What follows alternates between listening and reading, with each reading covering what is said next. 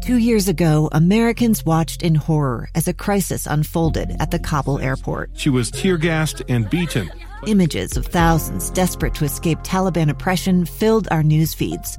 More than 80,000 Afghans made it to America. But the story didn't end there. It was very cold. There was no power, no heat. Who would help our newest neighbors? I'm Andrea Smardon. In Stranger Becomes Neighbor, you'll hear the stories of some remarkable refugees who left their homes and their dreams behind only to start over from zero. Their only possession was three blankets. And you'll meet Americans who stepped up to help them. You want me to come when you deliver your baby. What can one person do in the face of an international disaster decades in the making? That's Stranger Becomes Neighbor. Find us at kslpodcast.com, follow us on Apple Podcasts, or anywhere else you listen.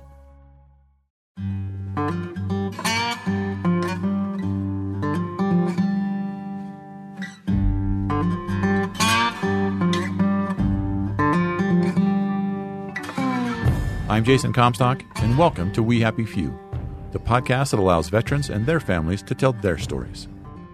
This is Levi Lee, uh, Salt Lake City resident. Four years active duty Army as an intelligence analyst, and then uh, six years as a contractor, doing the same kind of work for whoever would pay me the most money. So, Wow. Okay. yeah. So where are you originally from? I grew up here in Salt Lake City, Utah. Okay, so why did you join? Uh, the second part to make the most money possible for six years as a contractor. So, So that's why you joined the military in the first place? oh yeah. How did you find out about that? Because I, I wouldn't have known about that. No, I read a lot of Marvel comic books, and The Punisher is one of my favorites. And he uh, had a skill set that was very valuable and very lucrative, and he made the most of it after the military service. There's there's a tragic storyline there too, but Right, yeah. more I just wanted to become a, a, a defense contractor and make a bunch of money running around the world and doing exciting things. So when you joined the army, uh, did you get deployed right away, or what, what year was that? Almost immediately, yeah. Um, I joined in 2003, and uh, I was originally going to go with the Marine Corps, but the Marine Corps wouldn't give me the job I wanted. I wanted a top secret security clearance, and I wanted to deploy so that I could use both those things when I got out. And uh, they just simply wouldn't agree. So I was like, okay, well, there's an army office right over there. I'll go and talk to those guys, see if they'll give me the things I want. And the army was willing to. I had to bend a few arms and, uh, you know, twist a few ankles there. But uh, yeah, um, I was actually sitting in the recruiter's office and we watched the invasion of Baghdad. And we watched the Marine throw the American flag over uh, the statue of Saddam. And I turned to the recruiter. I'm just like, everyone knows this is a bad idea, right? He's just like, hey man, you're joining. I'm already in. So it was uh, it was quite a day, quite a little touchstone to look up and go, yep, this is this is going to be the adventure of our lifetimes right here. So I'm So what, in. what is the job of an intelligence analyst? Uh, there's a, a wide range there, and that can include everything from the linguists that you know learn the language so that they can either intercept data or uh, do the interrogations, the interviews. I was able to get the all source intelligence analyst position, which involved taking everyone else's work, uh, passing it off as my own, and uh, trying to get medals that way. So. But I wanted that statue because I watched that too. Oh, I yeah. mean, you're in the recruiter's office watching that. Did you have any trepidation at all? Any regret? Any fear? Or was it, or like, did you have any idea it would last? What is it now? 18 years? I, I didn't think that it would last for 18 years. No, absolutely not. Um, I knew that the uh, the Afghanistan war set problem was going to be a, a very long time thing, but um, I had no idea that we would still be in Iraq. And the threat evolved. I understand that. I understand the emergence of ISIS, but no, I didn't. I didn't think we would try to go in there and do the nation building that we did. No. Okay, so uh, when you said you got almost immediately deployed, when were you? When did you get deployed? I got deployed in December of 2004, so I spent all of 2005 in Iraq. Okay, so you were there for a year. So you Little and I, over, yeah. You and I were there at the same time. Oh, really? Yeah. Where were you? I was in uh, Kirkuk. Okay. Kreb. The north, right? Yes, uh-huh, just south of Mosul. I feel like at that time I was in the middle of the Sunni Triangle. I was Okay. in a place called uh, Iskandaria or uh, Musaib. There's a uh, power plant there that spews black death all day, every day from four smokestacks on the Euphrates River. If you ever drove past that, that's uh, that's where I got asthma. So. Uh, yeah, I, I used to run back to back six minute miles before I went to Iraq and uh, came back, and that was no longer the case. So yeah, That's legit. yeah, yeah, Yeah, it was yeah. exactly what happened. Yeah. So, um, you're there for a year, and then did you just come back after that, or did you deploy again? No, that was the only deployment. Um, Okay. I had a four year active duty contract and the, the four year inactive ready reserve contract afterwards. Um, with six months on the front end as a delayed entry program, which ties more closely into how I got the Intel job. They were only willing to give me an Intel job if I went into the delayed entry program. And that was one of the things I was arguing with the recruiters. I'm just like, we are starting two very serious wars right here. I've maxed out your ASVAB scores. I can do more pull ups than anyone else. Of course, you want me in your intelligence branch. Why are you telling me this is difficult? But uh, yeah, I did six months in the delayed entry program, and that resulted in me going to uh, Fort Jackson, South Carolina on December 30th. And uh, the fight at MEPS took so long because I'm like, no, I will not become a field medic. I know it sounds awesome, but I don't want to spend the rest of my time with soldiers asking me, "Hey, does this look infected to you?" like I didn't, I didn't want to do that. So I actually had to walk out of the MEPS office and just say, "No, I'm not doing this." They chased me down. They said, "Okay, what if you go in six months and you can be an intel analyst?" And I read the paperwork. It had top secret security clearance. It had, uh, you know, all the benefits that I wanted to have in there. And uh, I looked at the bottom and I'm like, all right, it's June right now. Maybe it's July. But this this deployment date is December 30th. Are you really going to send me to basic training two days before uh, New Year's Eve?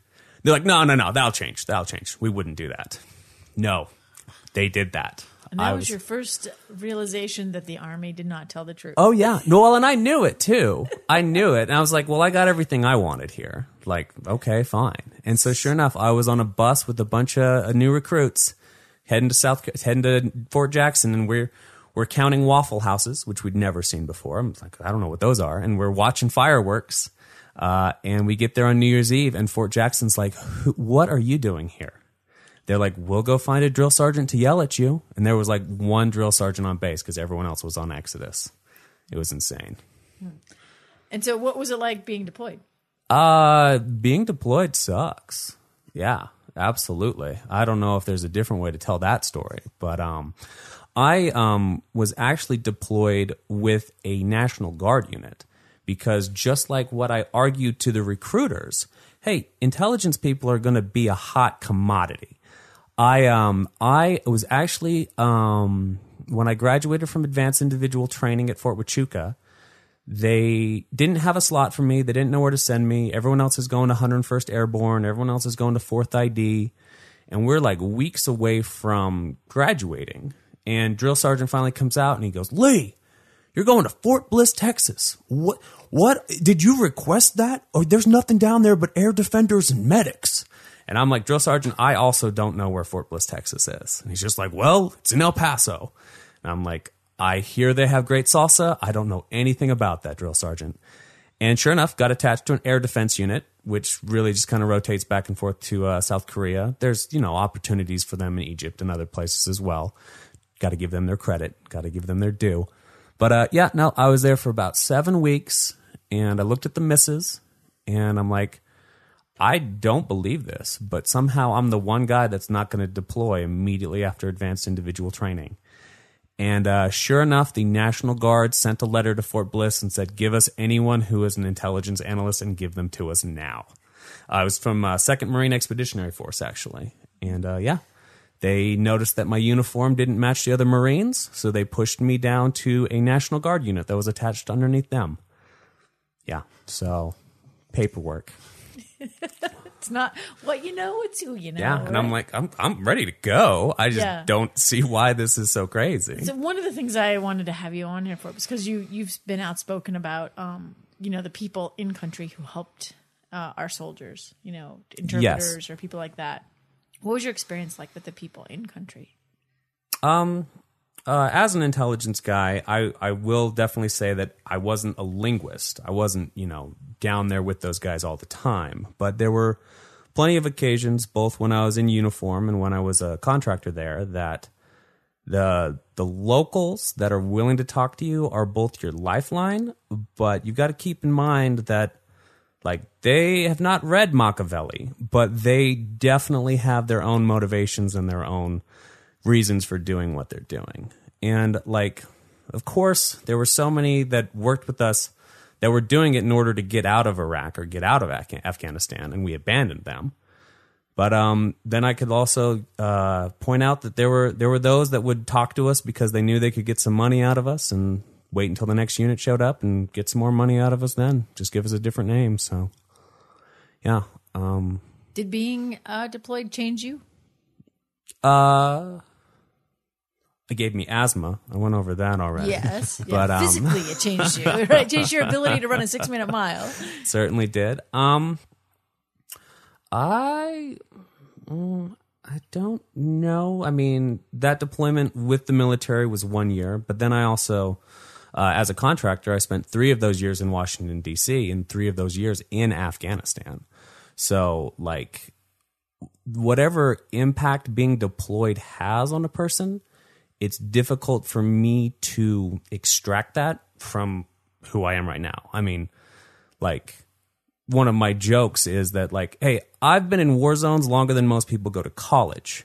And then whatever I'm arguing about on Facebook, I've suddenly won the argument. But like, it's hard for me to say this thing about being deployed changed me. I don't know.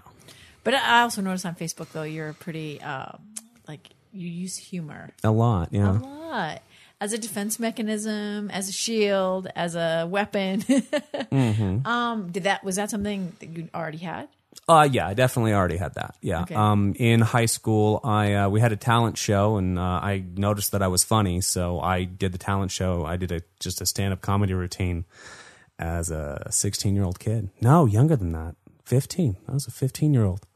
That takes some Yeah. backbone. And it never, and I never looked at it as taking backbone. I was just like, yeah, I'm good at it. Let's go do this thing. Um, and so, do you think that um, that served you well, or that that was not a good thing for you? uh, being an intelligence analyst and having to take you know reams and reams of data and compress it into something that I could either explain to an infantry platoon about to go out on patrol or you know commanding generals that have got to decide the next year of their deployment. I, I think that being able to see the humor in things and being able to communicate efficiently was that's and that's what I told the recruiters. I'm like, this is where I should be going. I should be going into the intelligence branch. So So did that humor ever get you in trouble? usually, yeah. For real? Oh, of course. I mean, I got into a lot of trouble. Absolutely. Yeah. Yeah. That's why I'm compartmentalizing what I'm willing to talk about right now. Yeah. so tell me uh, why you left. I never planned on staying. I, I told everybody the day that I joined, I'm like, I'm going to sign one piece of paper that looks like this, and that's it. And they threw everything they could at me. They sent me to air assault school, and I'm like, hey, I'll happily go. And they're like, cool, will you reenlist? I'm like, nope. And they're like, well, we're going to send you to air assault school because you run really fast. And I'm like, cool, I'll go to air assault school and bring the unit great pride and joy. And uh, they sent me to, um, depending on when you went through primary leadership development course, then warrior leadership course. And they're like, hey, we're sending you to the NCO leadership course, but we also want you to enlist, re-enlist. And I'm like, I'll go, but I'm not going to re-enlist. Well, we know you'll do great, so we're going to send you anyway. And sure enough, I was the honor graduate. And uh, even the uh, the year that I was getting out, I was the NCO of the year. And they're just like, "So when are you reenlisting?"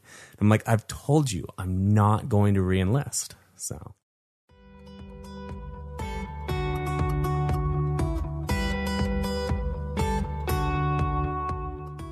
I think this is a great time to take a break and hear from the businesses that are making this podcast possible. If you support us and what we are doing, please support them. Hi, I'm Amy Donaldson. And I'm Jason Lee. Listen to our free podcast, Voices of Reason, unless you enjoy screaming matches. Nope, you're not going to hear that with us. You'll hear folks who may disagree but seek to understand different views. That's Voices of Reason on the KSL Radio app or wherever you find interesting podcasts.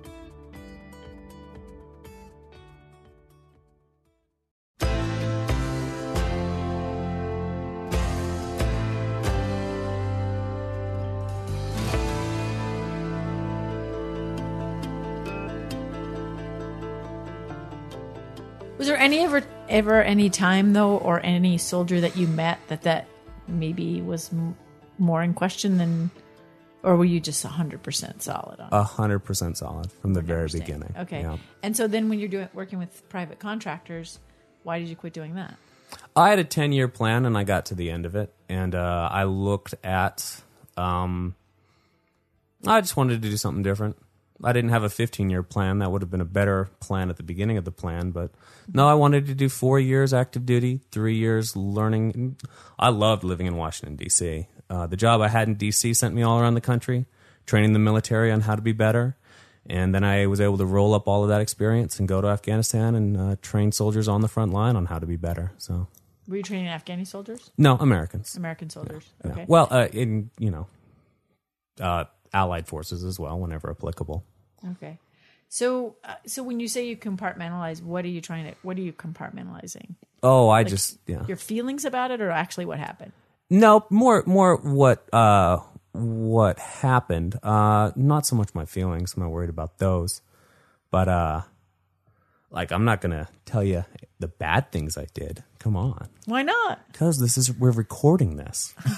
This is for posterity. You got to tell Oh, us. no, I don't. How did you put one over on Uncle Sam? Oh, I did Come on. that plenty of times, but no. No. Um. When you say you got in trouble, like any serious trouble, or was it just mostly the the usual?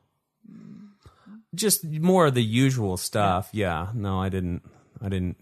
Um, it is interesting to point out that uh, I was at Fort Huachuca when the Abu Ghraib case uh, broke. When people found out about that, and a lot of those individuals in the Abu Ghraib scandal went to the exact same buildings that we were all housed in, and we had drill sergeants that individually knew some of those guys. So, yeah, though I always knew how to avoid that kind of trouble, but like.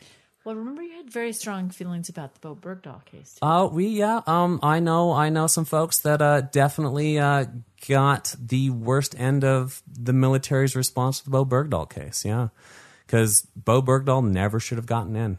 He had no business being in the United States military, and even the Coast Guard could have told you that Bo Bergdahl had no business serving this country in any armed or authoritative or security capacity. And yet there he was. He was right there in Afghanistan in P2K. I can't remember which province exactly, but yeah.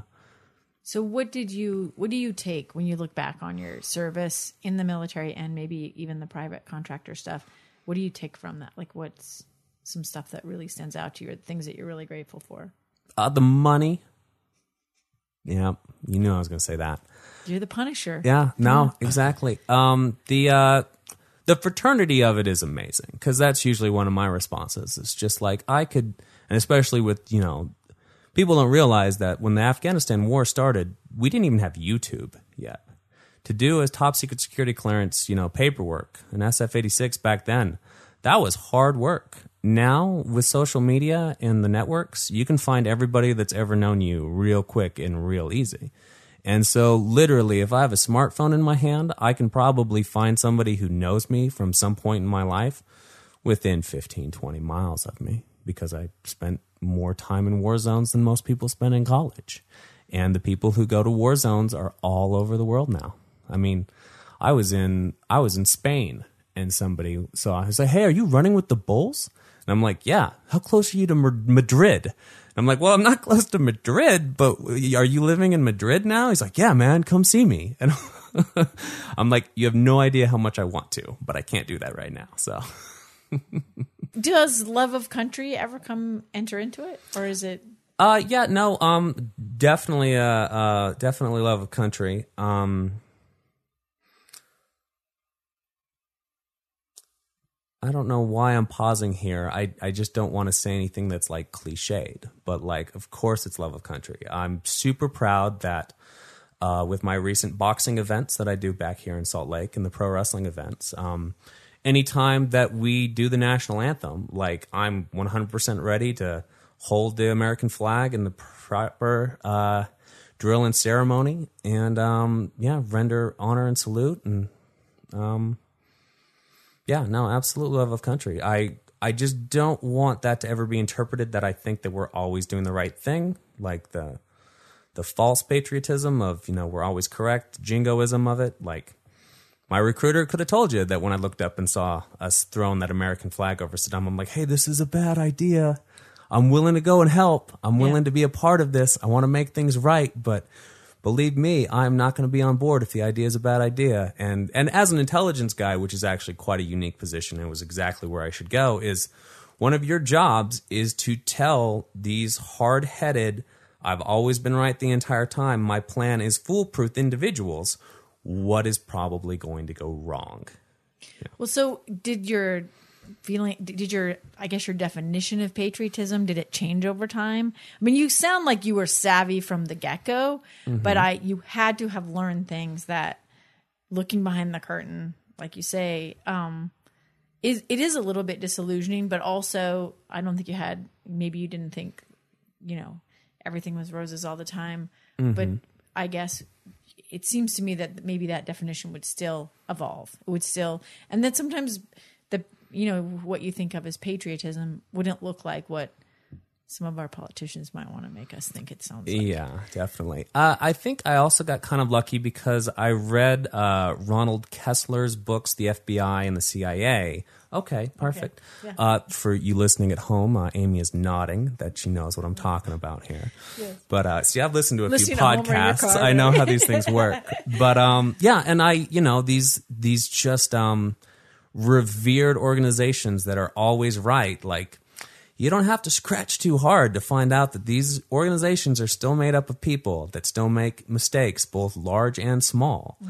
And um, I, you know, I saw what was going on in Iraq and Afghanistan and our involvement as being the most important thing going on in the world. And there was an opportunity for me to be a part of that. My younger brother was uh, uh, more motivated than I was. He actually joined the Marine Corps straight out of high school whereas I kind of dilly dallied around for a year or two. So uh, I joined the Army because they were willing to give me the job that I wanted, and he joined the Marine Corps because he was ready to go and he wanted to do it. And uh, we grew up in uh, suburban Salt Lake City, Utah, which is one of the most difficult places to recruit from. And of course, when the recruiters told us that, we thought it was a pity story, but we got a hold of the numbers, and they're telling the truth. It is one of the most difficult places to recruit. Why is that? Uh, a lot of people, young men at that age, are going on a different type of mission usually. So You can do both. I just want to Yeah. throw that out there. Right? I did, I did Jason both. has done both. there we go. Which one did you do first? The mission. Mission first. That's The I don't understand. mission. See what I did there? so do you find that it's difficult, and maybe just because of your experience, is it difficult to trust people? Well, I already mentioned Machiavelli. Um, I uh, I think he was Yeah. born with this Yeah. distrust of humanity. Yeah. No, um, I think that it's not necessarily that you have to trust people, but understand their motivations. You know, like, um, I I don't think we're gonna do like a trust fall here on this podcast, but I trust that you would catch me because it's in your best interest to catch me. So, uh, yeah, I just I, I I'm more worried about I I focus more on understanding people's motivations than trustworthiness. So, so when as an intelligence, uh, working in intelligence, you talked a little bit about the, at least with the Iraqis and the Afghanistan um, people. What what was their motivation? Um, very similar to our own, almost always. I mean, they're they're taking care of their families was one of the most important things. Uh, uh, Maslow's hierarchy of needs, but um, also like being an intelligence individual, I would just come across so much fraud, and um, it was really hard to like. If you came to the occupiers, everyone in your village immediately didn't trust you anymore. So it's just like, okay, well, your friends don't trust you now. Why should we trust you now? So, um, yeah, and I can't remember the name of the movie right now, but they talk about their favorite interpreter who they loved so much. They found out months later that everyone the interpreter brought was just a, a personal vendetta that he was settling. And he was, you know, as soon as they got, as soon as the U.S. military would take these guys in for questioning or send them off to uh, uh, a base somewhere, they'd find out that that person moved into their house and took all their wives. and it's just like, wow, this is this is difficult. So, um, one of the things I did talk to my with my dad about, when a Vietnam veteran, about. Um, but what if you don't believe that a war is just? We had this debate many times in my youth. Uh, what if you don't believe in a situation or the assignment you're giving is, it is just? Because he's of the mind, being a Marine, that you do what you're asked to do and you don't question it. Um, if if that order comes from your commander or your country, right? And so we had this discussion, and one of the things he said to me that stuck with me, um, uh, that I wondered how you feel about, is that you don't ha- when you're assessing people's motivation, um, you're not sentimental about it, um, but that there's at at the end of the day, it's not really about is your country, uh, you know, benevolent or doing the right thing, Mm-hmm. Doing the right thing, but it yeah. is about um, the guys that you're there with, the people you are trying to keep safe, um, the reason that you're supposed to be processing intelligence information and convincing those hard-headed guys that what you're telling them is true or or you know or real.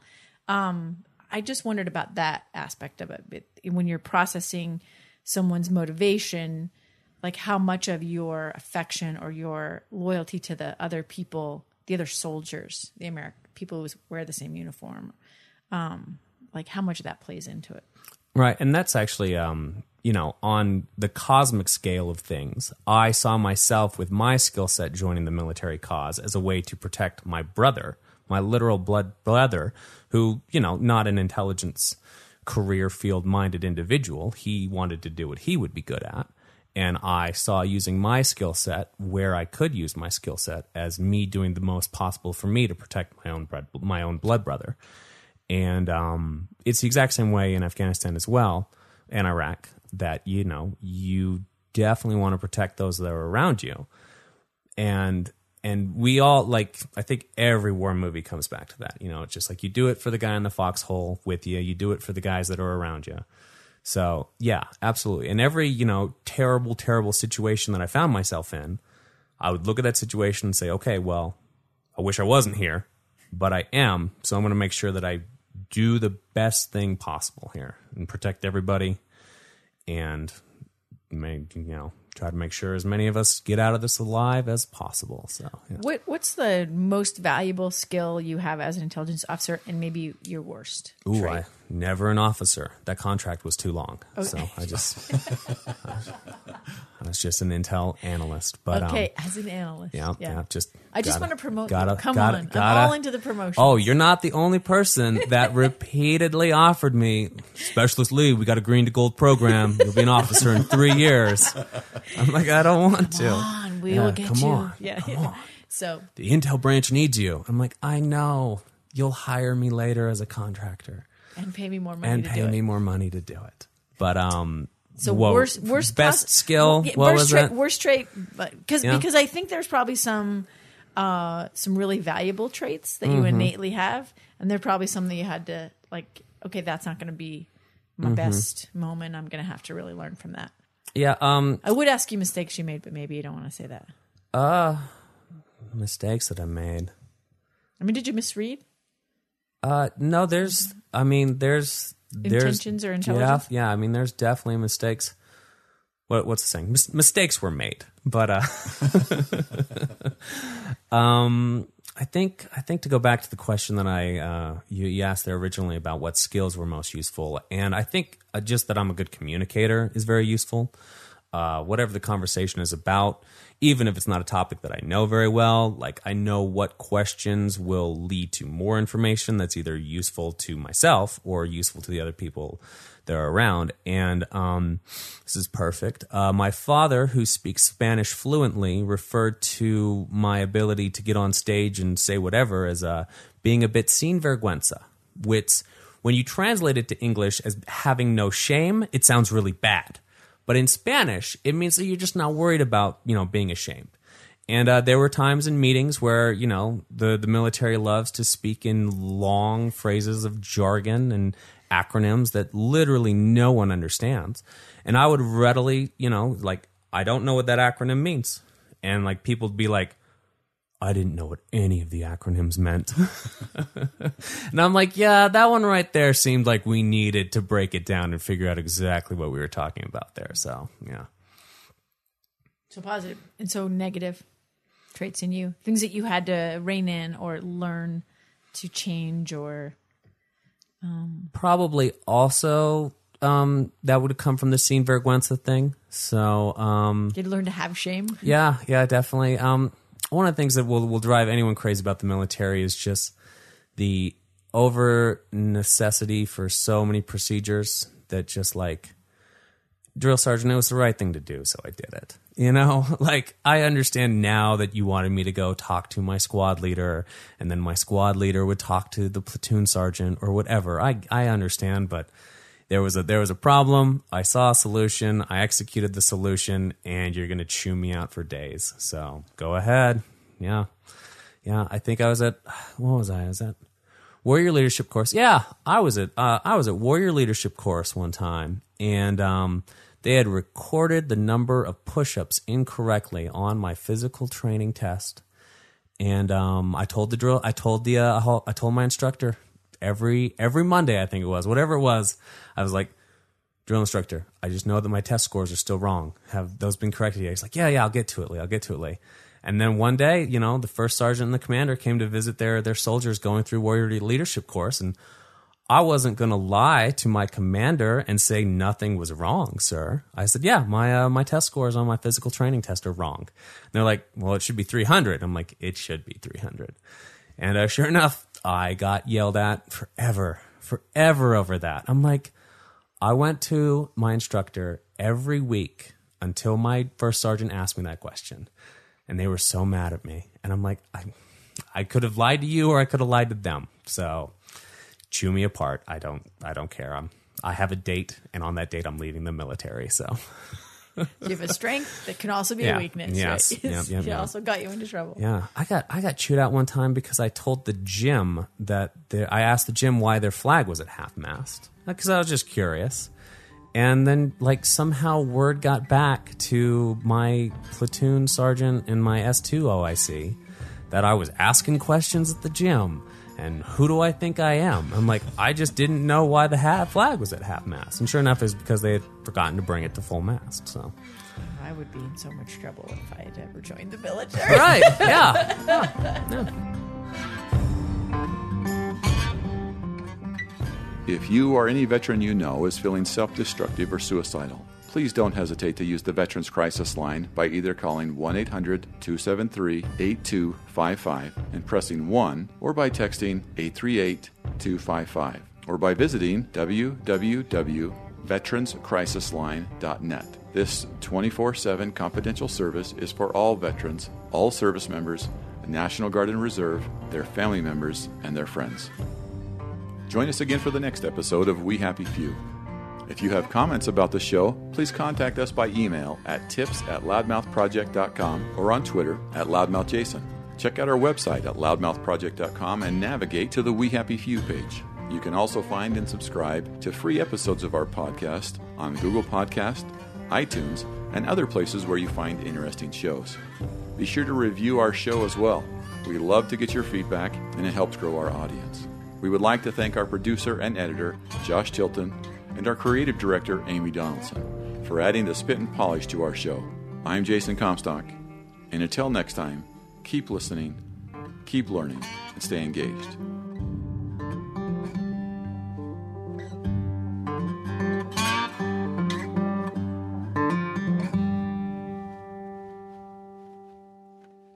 We Happy Few is a production of the Loudmouth Project.